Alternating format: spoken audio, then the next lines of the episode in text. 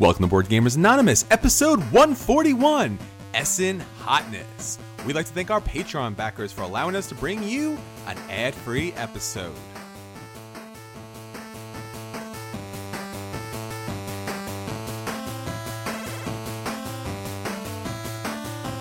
You're listening to a proud member of the Dice Tower Network, dedicated to bringing podcasters together for the greater good of gaming. It's sort of like Voltron, but with better lip syncing. Find out more at Dicetowernetwork.com.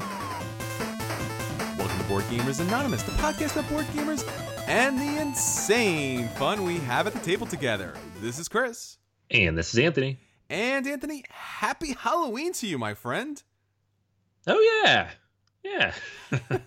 Just kidding. I know it's Halloween. I have two small children. Ah, there you go. Well, Anthony and I are having some haunting of our computer equipment, so that's why this episode is just a bit late, but we wanted to make sure that we got you a treat on the holiday. So we have a fantastic episode for you. We are talking about all the wonderful treats that are going on at Essen that unfortunately we do not have in our Halloween bags, but hopefully we will get them soon. So if you're actually at Essen, don't forget your friends at, at Board Gamers Anonymous because we'd love to get those games to the table. But not to worry too much, we have our own convention coming up on this side of the states. PAX Unplugged is less than three weeks away, Anthony. Yeah, no kidding. We're almost there. So, got our passes in the mail today. Not the press passes, but the ones we paid for before we knew if we get press passes. Yes. So, we're definitely going. We might even go twice. we might go twice. So, we were 100% going to be there no matter what. Uh, very, very excited about it. I just found out this last week, too, that the Philadelphia Marathon is that Saturday. So, that should be fun. Jeez. So, don't drive down for one day. Just, Yeah. just my advice. Well, it's going to be a lot going on, just like as it goes on in Gen Con and Origins. Always big events happening at the same time at board game conventions because everybody wants to be around the board gamers, right? That is exactly what happened, We probably, draw, right? draw so much energy that everyone's like, we got to go to that city and do something clearly active because the rest of us are sitting for the entire time. all right. So, with all that fun said, let's actually get into the episode. So, Anthony, what is our question of the week? Alrighty. So there was a recent announcement that caught some of us not off guard per se, but it seemed a little interesting to say the least. Fantasy Flight Games has launched a new studio, and it is called Fantasy Flight Interactive. It is a full blown video game studio. They went out and got uh, video game veterans to run it, uh, including a fellow behind the likes of Bioshock Infinite and other big games like that. So they're serious. They want to get into video games. They want to take some of their IPs and their games and turn them into more than just apps, more than just board games, kind of leverage all that intellectual property they've been building up over the years. So I asked people, what titles do you most want to see turned into video games? Um, and we got a lot of responses, but almost all of them fell into one of three categories. So we have Arkham Files, really any of those, a lot of different answers, but the Arkham stuff. Mhm. We had Terrinoth Universe, Mhm. so Descent and all of its spin offs and whatnot and then a whole bunch of people with wishful thinking, hoping that we'll get any of the other IPs along the lines of Star Wars or Game of Thrones or any of that. I personally think we will see Arkham for sure. It's an open IP. Nobody owns it. They can do whatever they want with it. They've written a ton of stuff for it. Terrinoth, they keep trying to shove on people, continuously fails. so I'm not sure if they're going to keep investing in that. That's true. But the L5R universe, which they just paid a bunch of money for, that might be another ripe one too, because they're throwing a lot of Rokugan at us. Yeah, I think just based upon how well Hearthstone is doing in a lot of those other online card games, that would be the most logical choice. Yeah, it wouldn't be that surprising. And like their only collectible card game right now is Star Wars, so they really can't do that. I think EA would have a, a conniption fit. Sure. So I wouldn't be surprised to see an LCG from one of those categories that they're allowed to mess with. Okay. Or you never know, they could cut a deal. They're getting bigger. So you never know. Yeah, I think all three possibilities would be fantastic. Obviously, I'd be leaning towards the fantasy side of Fantasy Flight games. You know, anything in the Star Wars or Game of Thrones universe would be such a welcome addition to my tablet. But as you said, it's probably going to be something as far as Arkham or the Terrinoth universe, which is also, you know, would be outstanding as well. Yeah, yeah. It makes you wonder what type of game it would be too. Maybe probably like a strategy, something turn based. But Or we'll maybe- see. Or maybe they'll go crazy and just do uh, TI four. Oh man, that'd be crazy. Four years from now, Well, so maybe? TI five. Yeah, I mean, these bigger, bigger games we talked about through the ages not so long ago. That's a, a really, really long game. TI4 is a really, really long game. So if you can shrink it down to a tablet and kind of deal with all the scoring and the, the resource management, maybe you can slim down that game time and it actually gets played a lot more. Yeah. Okay, so a lot going on for Fantasy Flight. Now let's talk about what's going on with us. So, Anthony, what's your acquisition disorder for the week? All right. So we're going to be talking about Essen today. So this is one of those games that's on that list. Uh, so little sneak preview of that list that we're talking about soon. It's called Altiplano. It is from Reiner Stockhausen, the designer of Orleans and DLP games. So as you could guess, as the follow-up to Orleans and its bevy of expansions the last couple of years, it is a bag building game. Uh, so it is basically taking some of the ideas from Orleans and trying new things with them. So basically setting different goals in every game and giving players different ways to try to achieve those different goals. So this time around, instead of uh, all these different citizens and people in middle Middle Ages, we have uh, you're basically farming for goods and trading goods and storing goods in South American highlands of the Andes. So it's got this beautiful Peruvian style of art on the cover with this goofy looking llama and everything inside the box looks to kind of fit that theme as well. Love the artwork here. Um, it's by Clemens Franz. So it's I love Orleans. I love the bag building mechanic. You don't see it that much, and obviously uh, the designer here has experience with that and has done really good uh, with Orleans and the expansions, which have just made the game better. So I'm excited to see this one. Uh, I think thematically it looks really really cool. So it'd be pretty fun to see what the next evolution of that formula is um, once this game finally comes west. Yeah, count me in on that. I really love that bag building mechanic. As you said, Orleans is a fantastic game. A little weak in the base game, but really kind of punches it up with all the additional expansions. So this upgrade or this transformation, I think it's going to do a lot of good for the game. So this is going to probably be an automatic buy for me as soon as I get my hands on it. All right, so talking about automatic buys, I have a expansion that probably will bring back a I guess a modern day classic gateway game to your table, and that's Imhotep. And I'm talking about Imhotep, a new dynasty. This is coming out of Essen.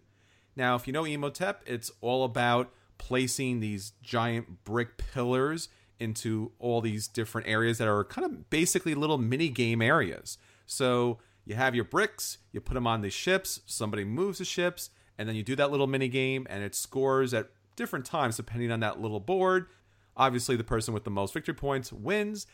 What basically this new expansion does is it adds five new places. So typically in the base game, you have the A side and you have the B side.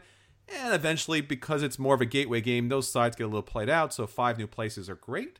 It has 14 new market cards. Those are the cards that are typically on top of the board that give you special abilities. It gives you end game bonus points. What's different here is these seven god cards. This allows you to kind of wager who's going to win each of those different areas. I like this mechanic a lot. It reminds me of Camel Up a little bit as far as I'm behind, but if I'm smart enough, I can figure out or I can play it such a way that I might not win that section, but I can help somebody else win and score points for that. Really, really nice mechanic. I'm glad to see that here in this game.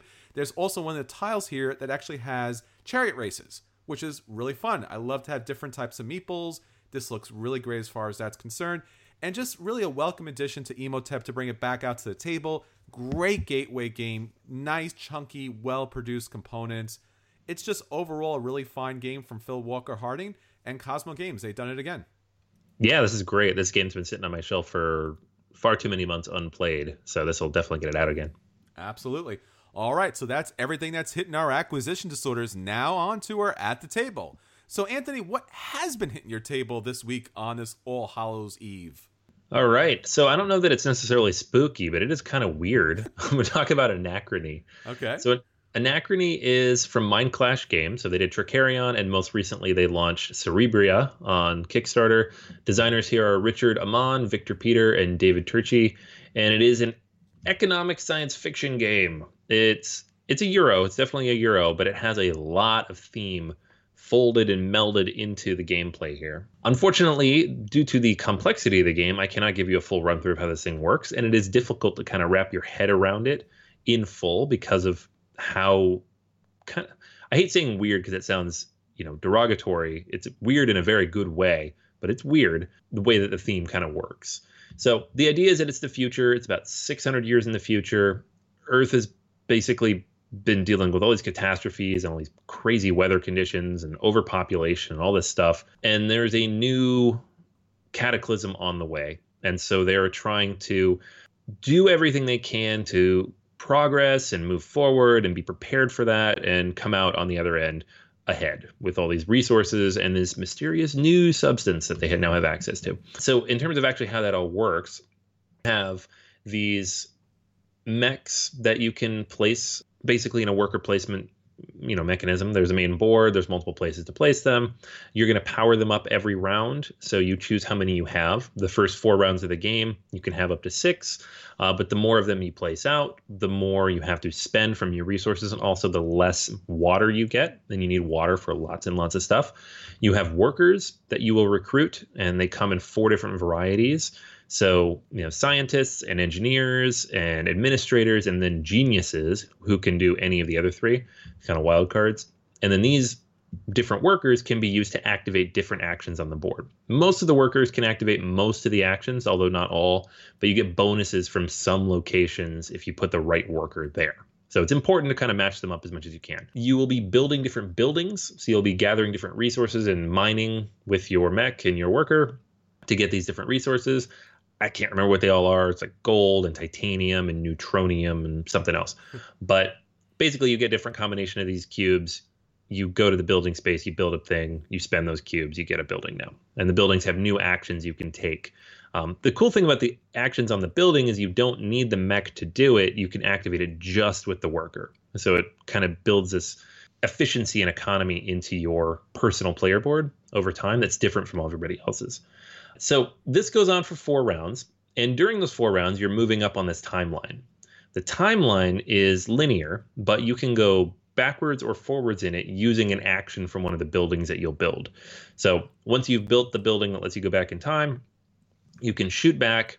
And during the course of the game, you'll be placing these warp tokens out. And this happens every round. So every round, you can choose to put out zero, one, or two warp tokens. Uh, and they stay on that round's tile. So you can move forward, it remains there. But when you go back in time, you can pay resources to remove it, and you will then move up on the time travel track, which is worth two points every time you do that. This is important for a couple of reasons. One, you get the points. Two, you get rid of a possible negative that can happen to you. If you have the most of those tokens on any tile, you'll have to roll a die every round, which can hurt you in the long run. So, as you can tell, there's a lot of stuff going on here. There's you have a limited number of action points. There's variable player powers. There's the worker placement component. There's a very strong thematic uh, integration here with all these different cool things and this beautiful artwork. The base game comes with cardboard hexes for those mechs, and there's an upgrade that you can buy separately that comes with miniatures, which I did pick up, but I can tell you don't actually need it to enjoy the game. I mean, I do, but you do not. need the max. You don't need to spend the extra 40 bucks if you don't want to. It you would play more more like your traditional Euro with all that cardboard. But overall, this game is fantastic. I didn't even delve into the solo mode, um, which I did talk about on the other podcast. Every night is game night if you want to hear about that, um, which is fantastic as well. And all the different ways you can play this game. There's variants out of the box. There's more variants that come with that expansion. There's just so much goodness here. And despite how complex it ends up being with all these different mechanisms, it plays very smoothly, plays very quickly, plays very efficiently. I found it only took 10 or 15 minutes to legitimately teach the game once people wrap their heads around all these different, you know, icons on the board. It's it's just the actual graphic layout and the way the rules are designed is very very clever. So they spent a lot of time on it, which as a kickstarted game, you have to appreciate because so often these games are so fiddly and messy, and it looks fiddly and messy, and it just happens not to be. So, Anachrony is definitely a buy. If you can find a copy, definitely track it down. It is pretty solid, and uh, I was surprised. It's one that I missed on Kickstarter, had overlooked, just looked too crazy for me, but really glad I stumbled across this at Gen Con. Yeah, I'm gonna need those minis. Just just saying. no, I said I need them. so you can't have them. Damn it. Yeah, this the game looks fantastic and it's such a different take on you know the Euro game genre, at least at least the theme setting. So anything time travel, anything with this nice crunchy Euro flavor to it is something that's a welcome change as you said, as far as the price point's concerned, it would feel a little incomplete. I know that's a little bit of the you know acquisition disorder kind of kicking in there, but oh, man, it's got to have the miniatures. It's futuristic. I, I don't know. I can't play with cardboard. Yeah, yeah. I mean, if it helps for people, you know, to justify it, it is the miniatures, but there is also a variant and an addition expansion in the box, so there is more content as well. Sold done. yeah, but that was one of the things that was keeping me off the Kickstarter was the overall price was pretty high but I'm glad to see that it actually is deserving of the money as far as the gameplay is concerned. Oh, absolutely. All right, so I want to bring you a new game that came out as well. This is Klondike Rush from Ryan Laukat and obviously from Ryan Laukat, the artist, and once again, obviously from Red Raven Games. Now, Klondike Rush is a new game, just came out here in 2017. And basically, what you're looking at is a bidding stock game that's set in a gold rush period, wintry, mountainous environment, gold was found. And four different companies rush in there to build up mines to harvest that gold. And you are trying to buy the most stocks in the most profitable companies in order to score the most money. And money equals victory points in this game. So, pretty simple as far as that's concerned. Now, the production out here is beautiful because you have this snowy white mountain cap, and you use these little different color meeple mines, basically. the little meeple mines that you place on the board to allow you to get tokens. Now, these tokens are different resources in the game. They might be hides, they might be fishes, and you're collecting these things because in the game, not only are you collecting stocks, in order to be able to get money from those companies as they move up the track, but you're also trying to complete contracts. So completing those contracts will also give you money, which is great because once again, money is victory points. But those contracts completed will give you money throughout the game that's going to allow you to spend more money on contracts.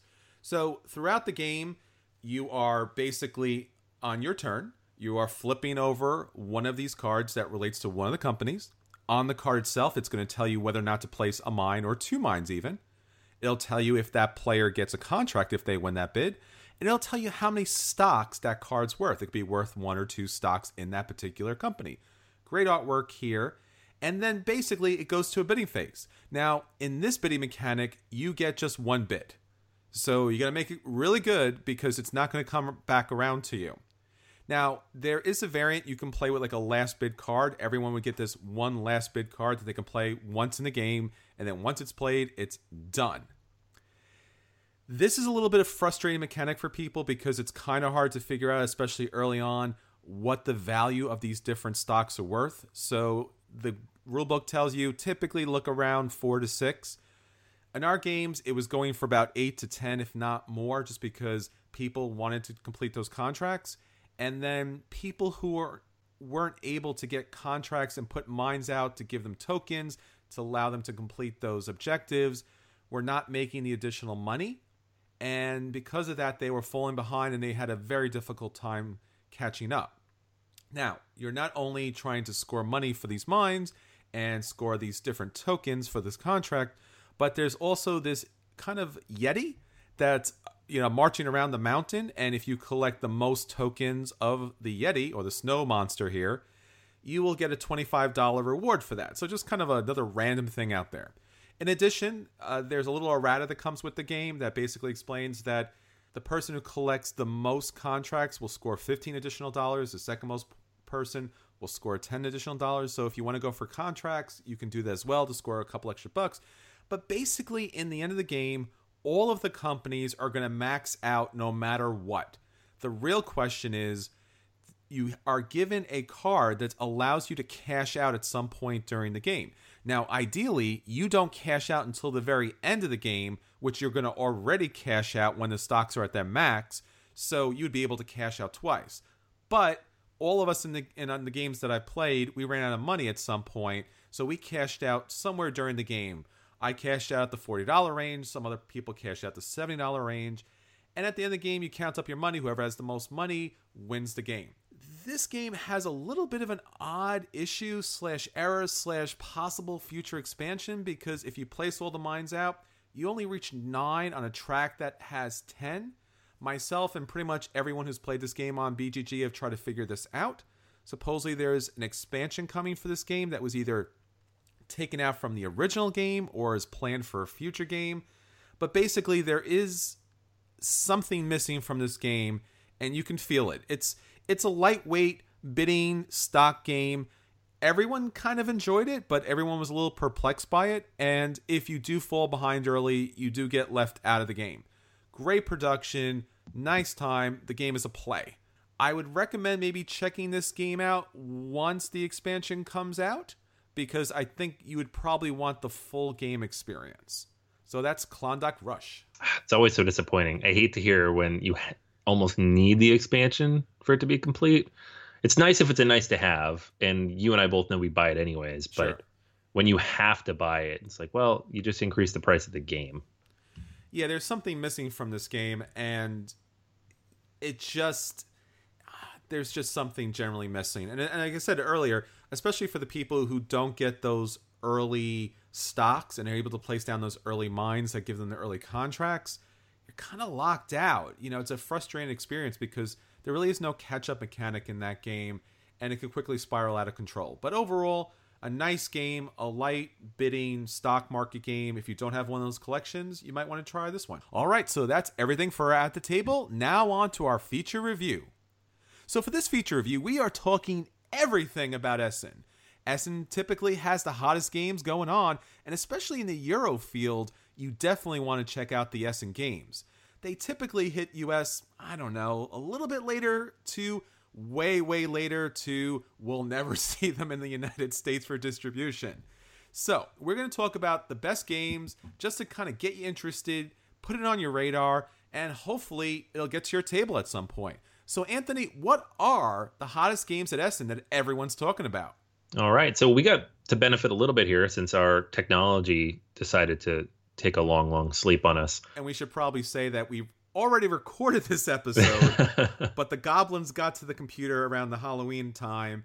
And no matter what you think about this episode, the last episode was amazing. Yeah, and you'll never know. You'll, you'll never, never know. know. We were so funny and witty, and it was short enough, but long enough and detailed enough. And I don't know. So it happens. So we're recording a second time. Yeah. Yay. So the games are even hotter this time. Well, yeah, but we get the benefit of it's now after Essen. We recorded the first one before Essen. These are the ones we thought would be hot, and now we know what was hot. Ah, huh? And it's okay. more or less the same as what people thought, but it's... still confirmation, guys.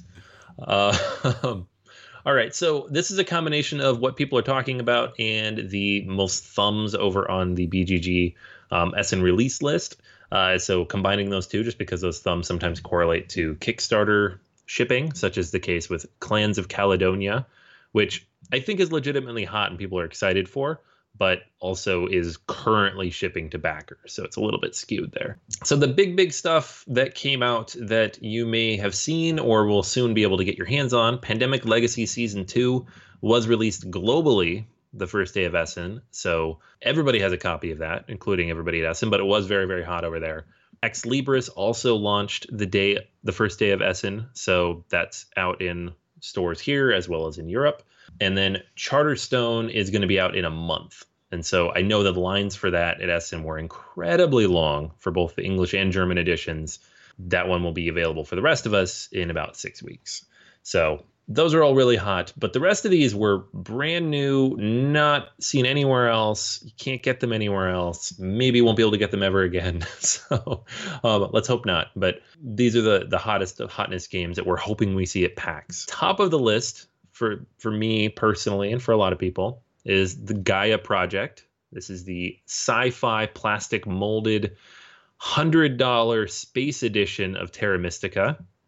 So all that sounds awesome, minus the price.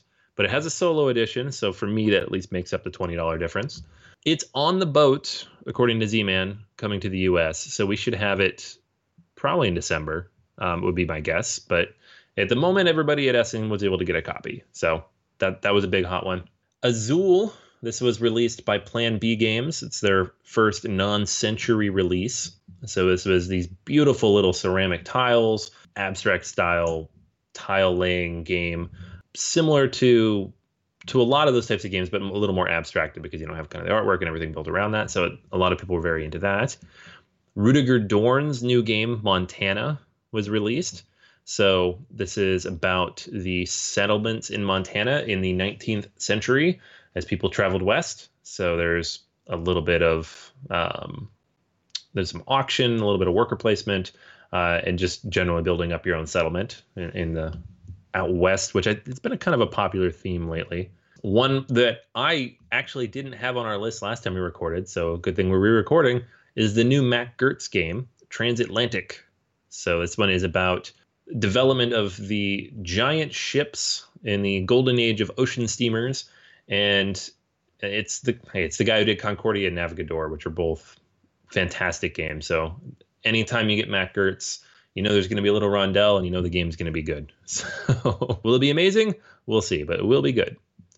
Rajas of the Ganges is a new one from Huch, and it looks like R and R Games will be publishing it out west for us.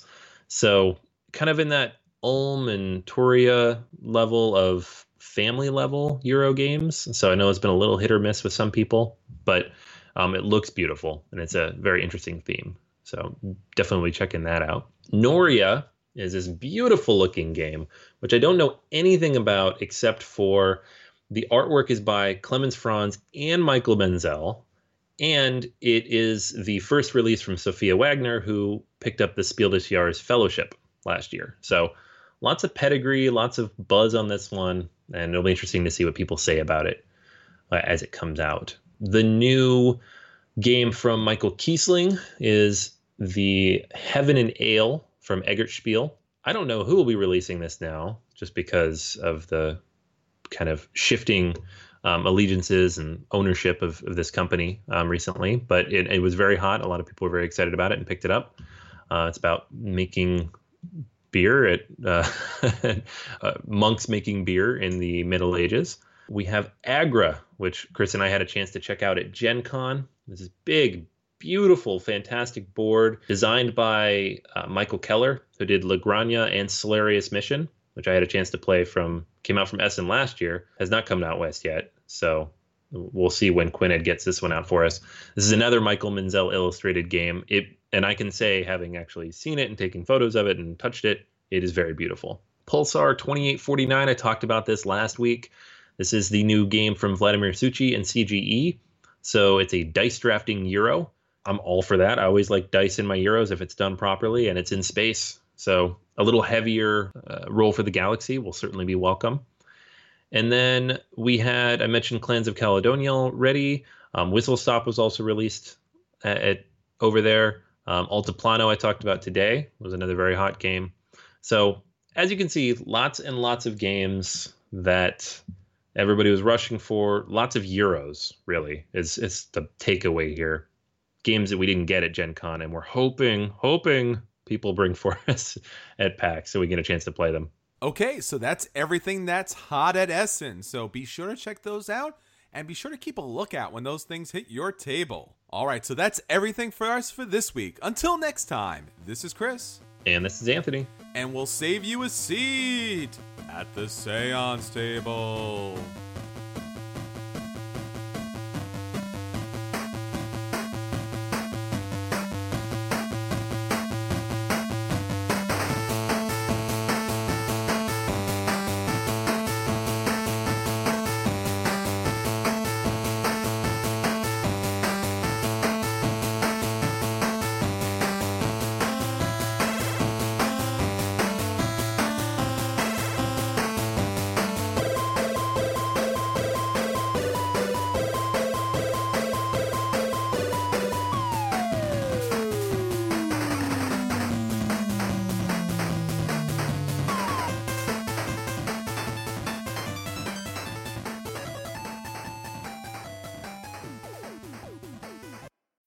When you need mealtime inspiration, it's worth shopping Kroger, where you'll find over 30,000 mouthwatering choices that excite your inner foodie. And no matter what tasty choice you make, you'll enjoy our everyday low prices, plus extra ways to save, like digital coupons worth over $600 each week. You can also save up to $1 off per gallon at the pump with fuel points. More savings and more inspiring flavors make shopping Kroger worth it every time. Kroger, fresh for everyone. Fuel restrictions apply.